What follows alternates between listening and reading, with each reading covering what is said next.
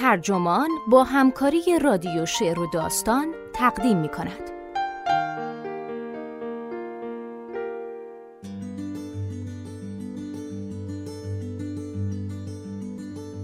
آیا مردم به اون چیزی می‌رسن که شایستش هستن؟ نویسنده دیوید رابرتس مترجم محمد معماریان منبع وکس ترجمه شده در وبسایت ترجمان گوینده اکرم عبدی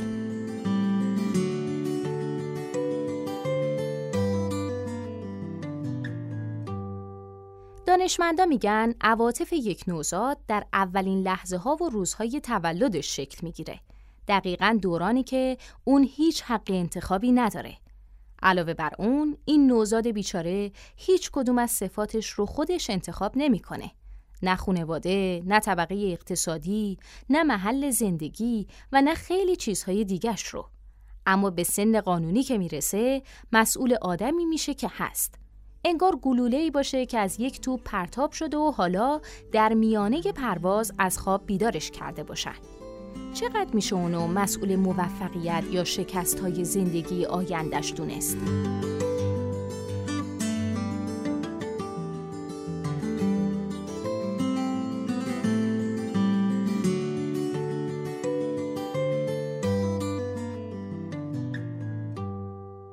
در جولای 2018 که این یادداشت رو منتشر کردیم، قوقای نصف نیمه ای به پا شده بود.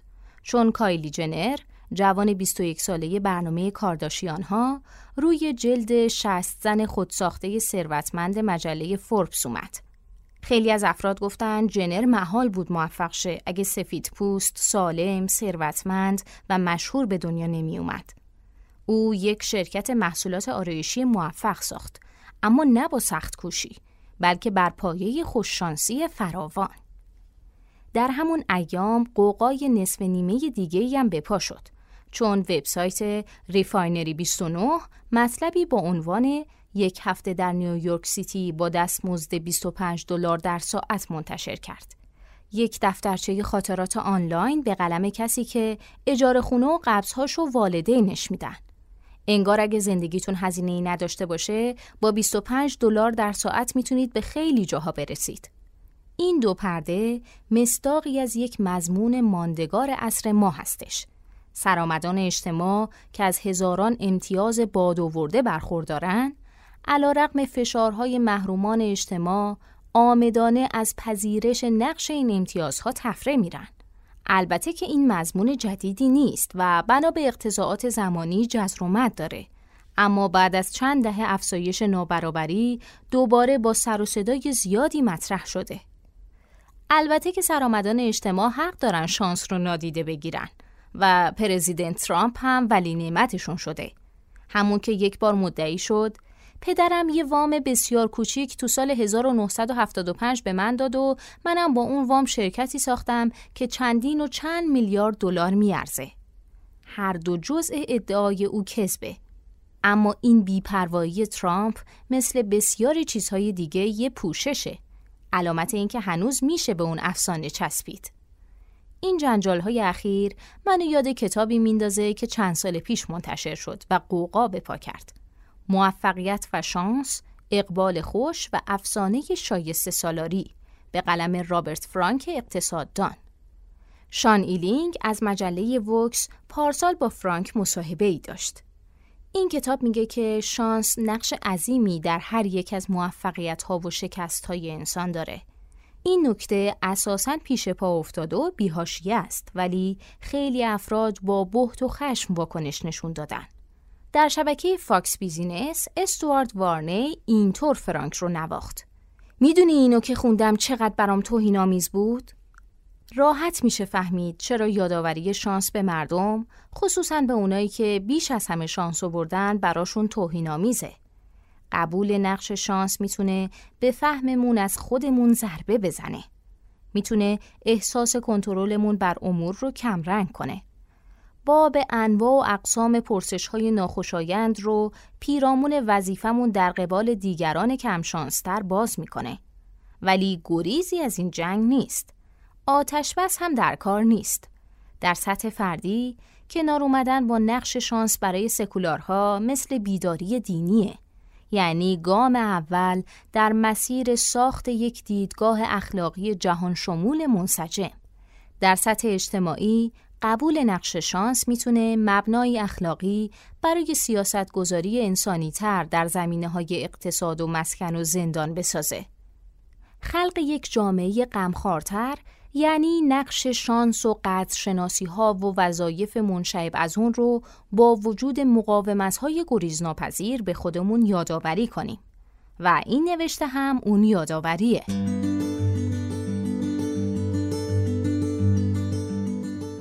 در اینکه چه کسی شده ایم و به کجا رسیده ایم چقدر سزاوار ستایشیم. در اینکه در زندگی به کجا رسیدیم و چه کسی شدیم چقدر سزاوار ستایش اخلاقی هستیم. برعکس سزاوار اونیم که مسئول و مقصر نتایج به حساب بیایم. منظورم فقط کایلی جنر یا دونالد ترامپ نیست. همه ما هر کس. نحوه پاسختون به این سوالات نکات زیادی رو درباره جهان بینی اخلاقیتون آشکار می‌کنه. در نظر اول، هرچه اعتبار مسئولیت بیشتری قائل باشید، بیشتر احتمال داره پیامدهای اجتماعی و اقتصادی ناگزیر رو بپذیرید که اغلب هم سنگ دلانه و نابرابرن. یعنی میگید مردم اساساً به اون چیزی می‌رسن که سزاوارش هستن.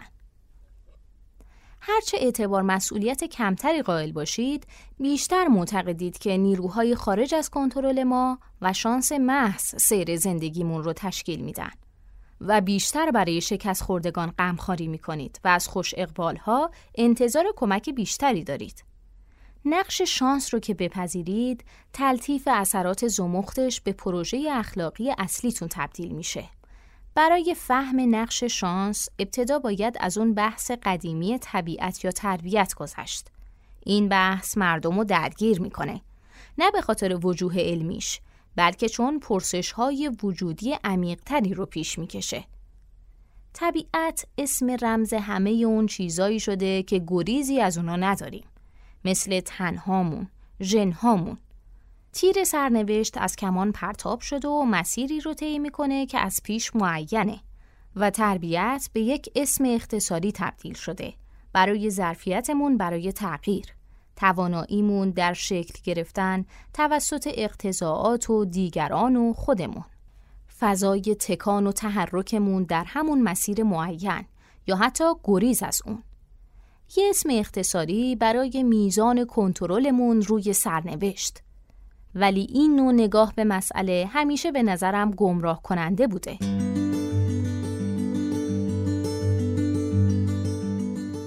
طبیعت و تربیت هر دو برایتان رخ می دهند. درسته که در بحث ژنهاتون، رنگ موتون، قواره تن و ظاهرتون، استعدادتون در ابتلا به برخی بیماری ها حق انتخاب ندارید. گریزی ندارید از اونی که طبیعت به شما داده و طبیعت هم لطف خودش رو منصفانه یا بر اساس شایستگی ها تقسیم نمی‌کنه. ولی در عمده مسائل تعلیمی مهم هم حق انتخاب ندارید. روانشناسان رشد کودک به ما میگن که شکلگیری عمیق و ماندگار مسیرهای عصبی در اولین ساعات، روزها، ماهها و سالهای زندگی رخ میده. تمایلاتی اساسی شکل می‌گیرن که شاید یک عمر دوام داشته باشن. اینکه بغلتون کنن، با شما حرف بزنن، بهتون غذا بدن، باعث چند احساس ایمنی کنید و از شما مراقبت کنن. در هیچ یک از اینها حق انتخاب ندارید. اما همینها کم و بیش اسکلت عاطفی شما رو می‌سازن. این هاست که تعیین می‌کنه چقدر در برابر تهدید حساسید چقدر پذیرای تجربه های جدید هستین و ظرفیت همدلیتون چقدره؟ کودکان در قبال نحوه گذران سالهای رشدشون و تأثیر ماندگار اون سالها مسئولیتی ندارن ولی گریزی هم از اون ندارن. از منظر حقوقی در ایالات متحده ما افراد رو تا 18 سالگیشون فائلان اخلاقی خودمختاری نمی‌دونیم که مسئول تصمیماتشون باشن. روشنه که هر فرهنگی سن و نشانه های خاص خودش رو برای بزرگسالی یا همون فاعلیت اخلاقی داره ولی این گذار از کودکی به بزرگسالی در همه فرهنگ ها وجود داره. نقطه ای می‌رسه که کودک این موجود غریز محوری که کاملا مسئول تصمیماتش نیست بزرگ میشه. یعنی توانایی کارکردهای شناختی بهتر برای تنظیم و تعدیل رفتارش بنا به معیارهای مشترک رو داره و اگه اینطوری عمل نکنه باید حساب و کتاب پس بده. عطف به بحث مهم نیست که این مرز رو کجا رسم کنیم. مهم اینه که این اتفاق بعد از اون میافته که بخش عمده خلقیات، شخصیت و اقتضاعات اجتماعی اقتصادی اون معین شدن. بدین ترتیب به اینجا می رسید. هجده ساله شدید. دیگه کودک نیستید. بزرگ سالید. یک فائل اخلاقی و مسئول کسی که هستید و کاری که انجام می‌دید. تا اون زمان میراث هنگفتی به شما رسیده. طبیعت و والدین بنا به تصادف نه تنها ساختار ژنتیکی بلکه قومیت رو به شما اعطا کردن. همچنین خصیصه های ژنتیکی پنهانی دارید که به شیوهی بسیار خاص بنا به پرورش خاص در یک محیط خاص با یک مجموعه تجارب خاص فعال میشن. سیمپیچی روانی و عاطفی شما برقراره. قرایز، تمایلات، ترسها و حوثهای معینی دارید. مقدار خاصی پول، ارتباطات و فرصتهای اجتماعی خاص و همینطور یک نسب خانوادگی خاص دارید. میزان و کیفیت تحصیلاتتون خاصه. شما فرد خاصی هستید. شما مسئول هیچ کدوم از اون چیزا نیستید. نمی‌تونستید مسئولش باشید. فقط یه بچه بودید یا بدتر از اون یه نوجوان. ژنها یا تجربه هاتون رو که انتخاب نکردید. عمده چیزی که از طبیعت و تربیت به شما رسیده و مهمه صرفاً براتون رخ داده. در عین حال 18 ساله که میشید همه اینها از آن شماست. تمام اون میراث از جمله بخشای ناخوشایندش. وقتی یک فائل اخلاقی خودمختار و مسئول میشید، عملا گلوله‌ای هستید که از یک توپ در مسیری معین پرتاب شدید. از لحاظ اخلاقی در میانه این پرواز از خواب بیدار میشید.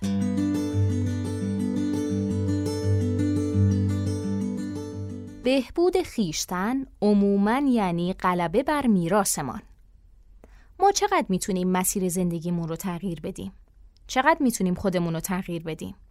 در اینجا تمایزی که دنیل کانمن روانشناس در کتاب تفکر سریع و آهسته به شهرت رسوند به درد می‌خوره. کانمن میگه انسان ها دو نوع تفکر دارن.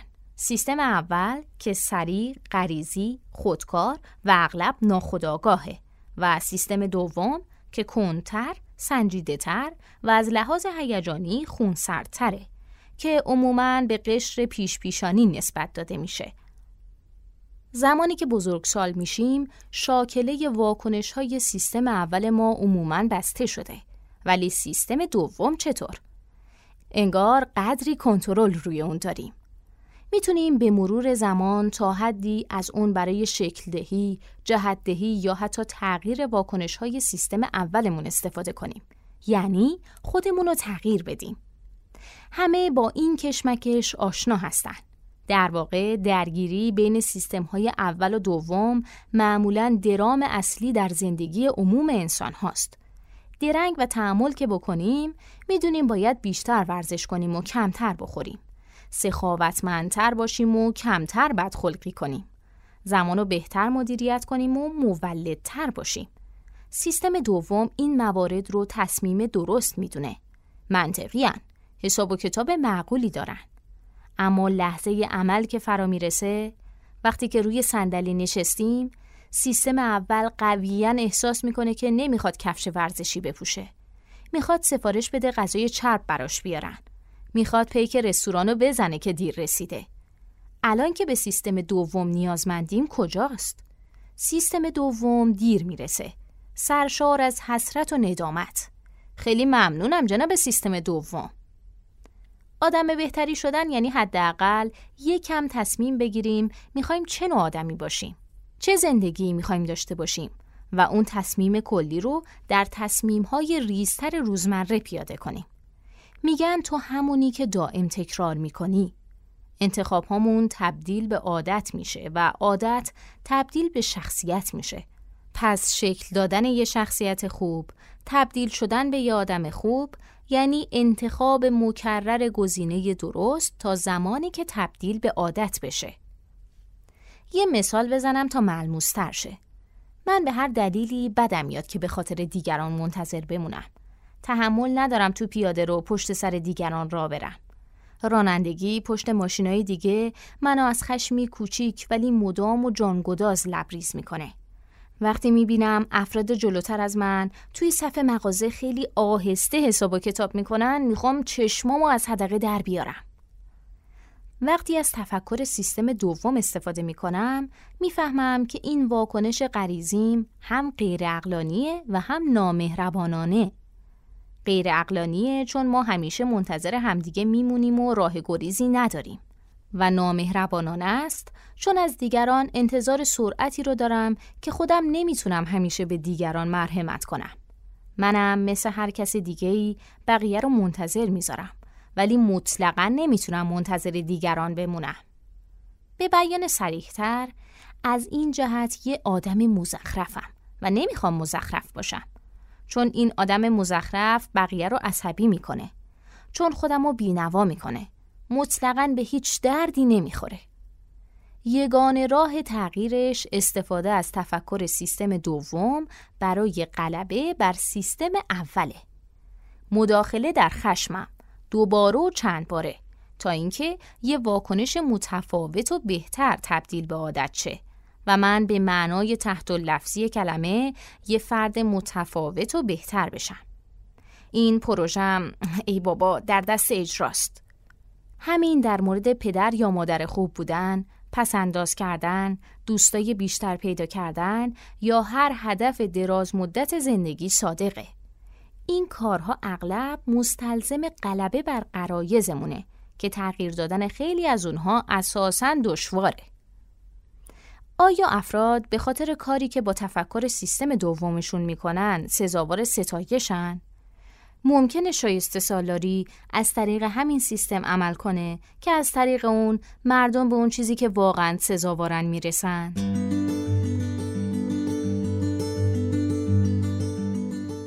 اگر زرنگ هستید خوش به حالتان. ولی نه آن هم شانس خوب شماست. تفکر سیستم دوم به دو دلیل نمی‌تونه ما رو از تله شانس در بیاره. هم ظرفیت و هم نیاز به تفکر سیستم دوم نابرابر تقسیم شده. اول بحث ظرفیت استفاده از سیستم دوم برای تعدیل سیستم اول دشواره. مشق اون نوع خودانضباطی که برای غلبه واکنش های سیستم اول از طریق انتخاب های سنجیده سیستم دومی لازمه تلاش زیادی میطلبه. این کار انرژی وره. انجام این کار مستلزم پیش نیازهای خاصیه. قدری خودداری، قدری آزادی از نیازهای اساسی جسمانی مثل غذا و سرپناه، قدری تمرین و عادتسازی. حتی با وجود این امتیازات هم اون کار دشواره. یه ژانر پروپیمون در زمینه حک کردن زندگی پیرامون اون شگردها و فنونیه که تفکر سیستم دومی می‌تونه استفاده کنه تا با تمایلات سیستم اولی به خوراکی های شور و اهمالکاری مقابله کنه و مسئله اینه که همه دسترسی یکسان به این پیش نیازها ندارن. اینکه اصلا توان استفاده از سیستم دوم به این صورت رو داشته باشید یا چقدر توانش رو داشته باشید عمدتا لابد خودتون حدس می‌زنید. بخشی از میراثیه که به شما رسیده. این هم وابسته به اینه که کجا به دنیا آمدید. چطور بزرگ شدید و به چه منابعی دسترسی داشتید. مسیر زندگیمون حتی میل و تواناییمون به تغییر دادن همون مسیر رو تعیین می‌کنه. دوم بحث نیاز. برخی افراد چندان نیازی به توانایی تعدیل خودشون ندارن. چون ناکامیشون در این زمینه بخشیده و فراموش میشه. اگه مثلا مردی سفید پوست باشید که در دامن یک خانواده پولدار به دنیا آمده کسی مثل دونالد ترامپ می‌تونید بارها و بارها خطا کنید و گند بزنید. شما همیشه به پول و ارتباطات اجتماعی بیشتر دسترسی دارید. سیستم غذایی همیشه با شما مسامحه می‌کنه. همیشه فرصت دوباره به شما داده میشه. حتی می‌تونید رئیس جمهور شید بدون اینکه چیزی یاد گرفته باشید یا مهارت‌های لازم برای این شغل رو کسب کرده باشید. ولی اگه مثلا مردی سیاه پوست باشید از شما انتظار میره حجم خارقلاده ای از تعدیل خودتون رو به کار ببندید. دوروبر شما رو دائما کسانی گرفتن که دستشون رو ماش است. مستعد اینن که به شما مشکوک شن یا از شما بترسن. تقاضای اجاره یا وامتون رو رد کنن. یا برای استخدام به جای شما سراغ یه متقاضی امتر برن. مستعد اینن که براتون پلیس خبر کنن و اگه پلیس باشن مستعد اینن که شما رو هدف بگیرن و آزار بدن. و به ویژه اگه فقیر باشید یه قدم که از خط بیرون بزنید یه حادثه تو مدرسه، یه کشمکش با سیستم غذایی، یه شوخی احمقانه دوران نوجوانی کافیه که سالها یا حتی تا پایان عمر عواقبش رو تحمل کنید. گروه های فرودست باید دو برابر در تعدیل خودشون تلاش کنن تا بلکه نصف شانس بقیه نصیبشون بشه. نه ظرفیت و نه نیاز به تعدیل خیشتن برابر یا منصفانه تقسیم نشده. تنز تلخ ماجرا اونجاست که بیش از همه این کارا رو از اونایی طلب می‌کنیم مثل فقرا، گرسنگان، بی ها یا بی ها که احتمالا کمترین دسترسی رو به پیش نیازهای زمین ساز این کار دارن. اینم یه روایت دیگه از همون جمله مشهوره که میگه فقیر بودن پرهزینه است. ظرفیت شما برای تعدیل و بهبود خودتون و نیازتون به این کارها هر دو جزئی از میراث شماست. این زندگی با قرعه بخت آزمایی نصیبتون شده. بنا به شانس.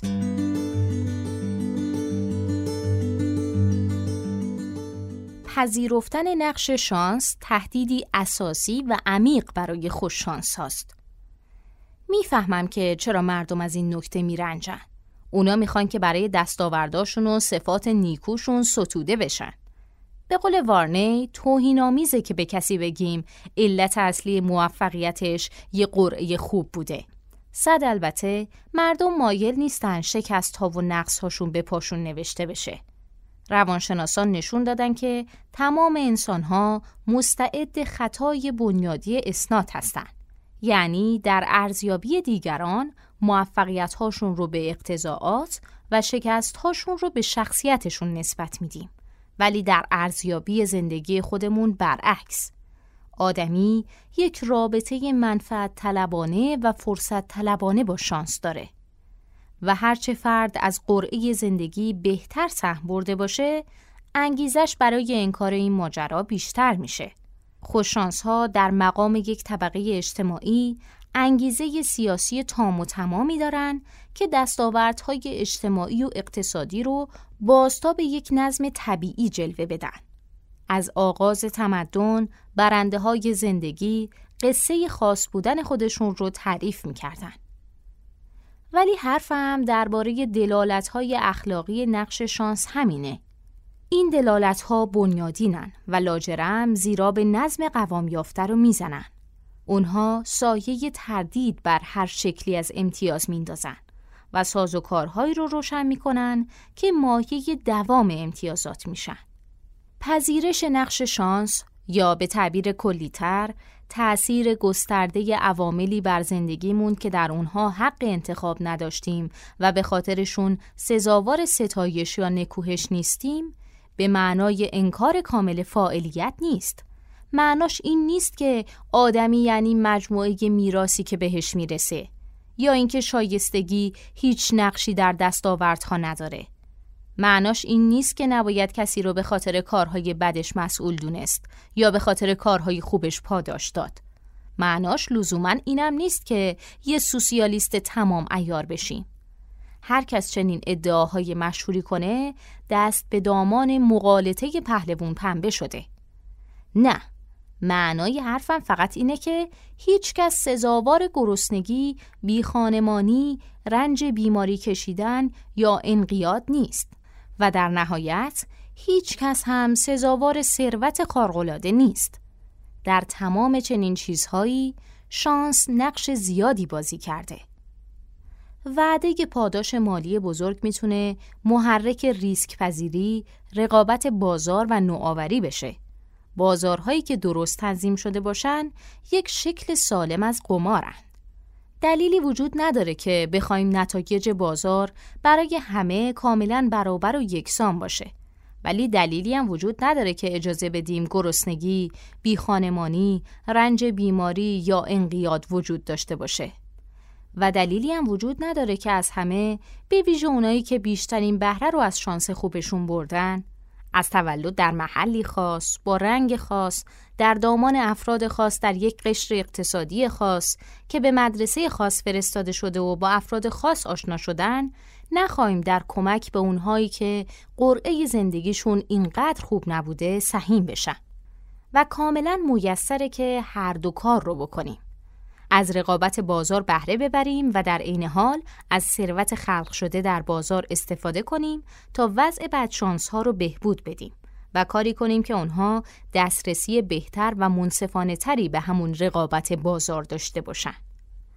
کریس هیز در کتاب گرانسنگ خودش گرگومیش نخبگان گفت اگه خواستار شایسته سالاری هستید برای برابری تلاش کنید چون فقط در جامعه ای که برابری نتایج محقق شده رو ارج می‌ذاره جامعه ای که رفاه عمومی و همبستگی اجتماعی رو ترویج می‌کنه فقط در چنین جامعه که فرصت و تحرک سزاوار افراد می‌تونه رونق بگیره.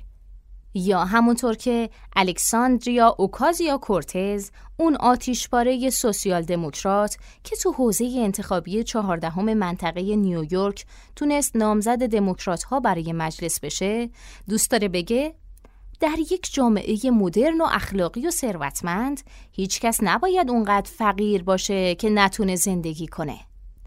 عطف به نقش خارق‌العاده شانس در زندگیمون نه ژنهای انسان استعداد زندگی رو بنا به اصولی که بتونیم منصفانه یا انسانی بدونیم تقسیم می‌کنن و نه جوامع بشری ما همگی با کولهباری از های متفاوت به بزرگسالی می‌رسیم زندگیمون رو در نقاط اساسا متفاوت آغاز می‌کنیم و به سمت مقصدهای بسیار متفاوت پرتاب میشیم. نمی‌تونیم شانس رو حذف کنیم یا به برابری کامل برسیم اما به سادگی می‌تونیم اثرات زمخت شانس رو تلطیف کنیم. تضمین کنیم هیچ کس به عمق دره پرتاب نمیشه. اینکه همه به یک زندگی موقر دسترسی دارن. ولی پیش از وقوع این اتفاق باید با شانس رو در رو و چهره به چهره مواجه بشیم.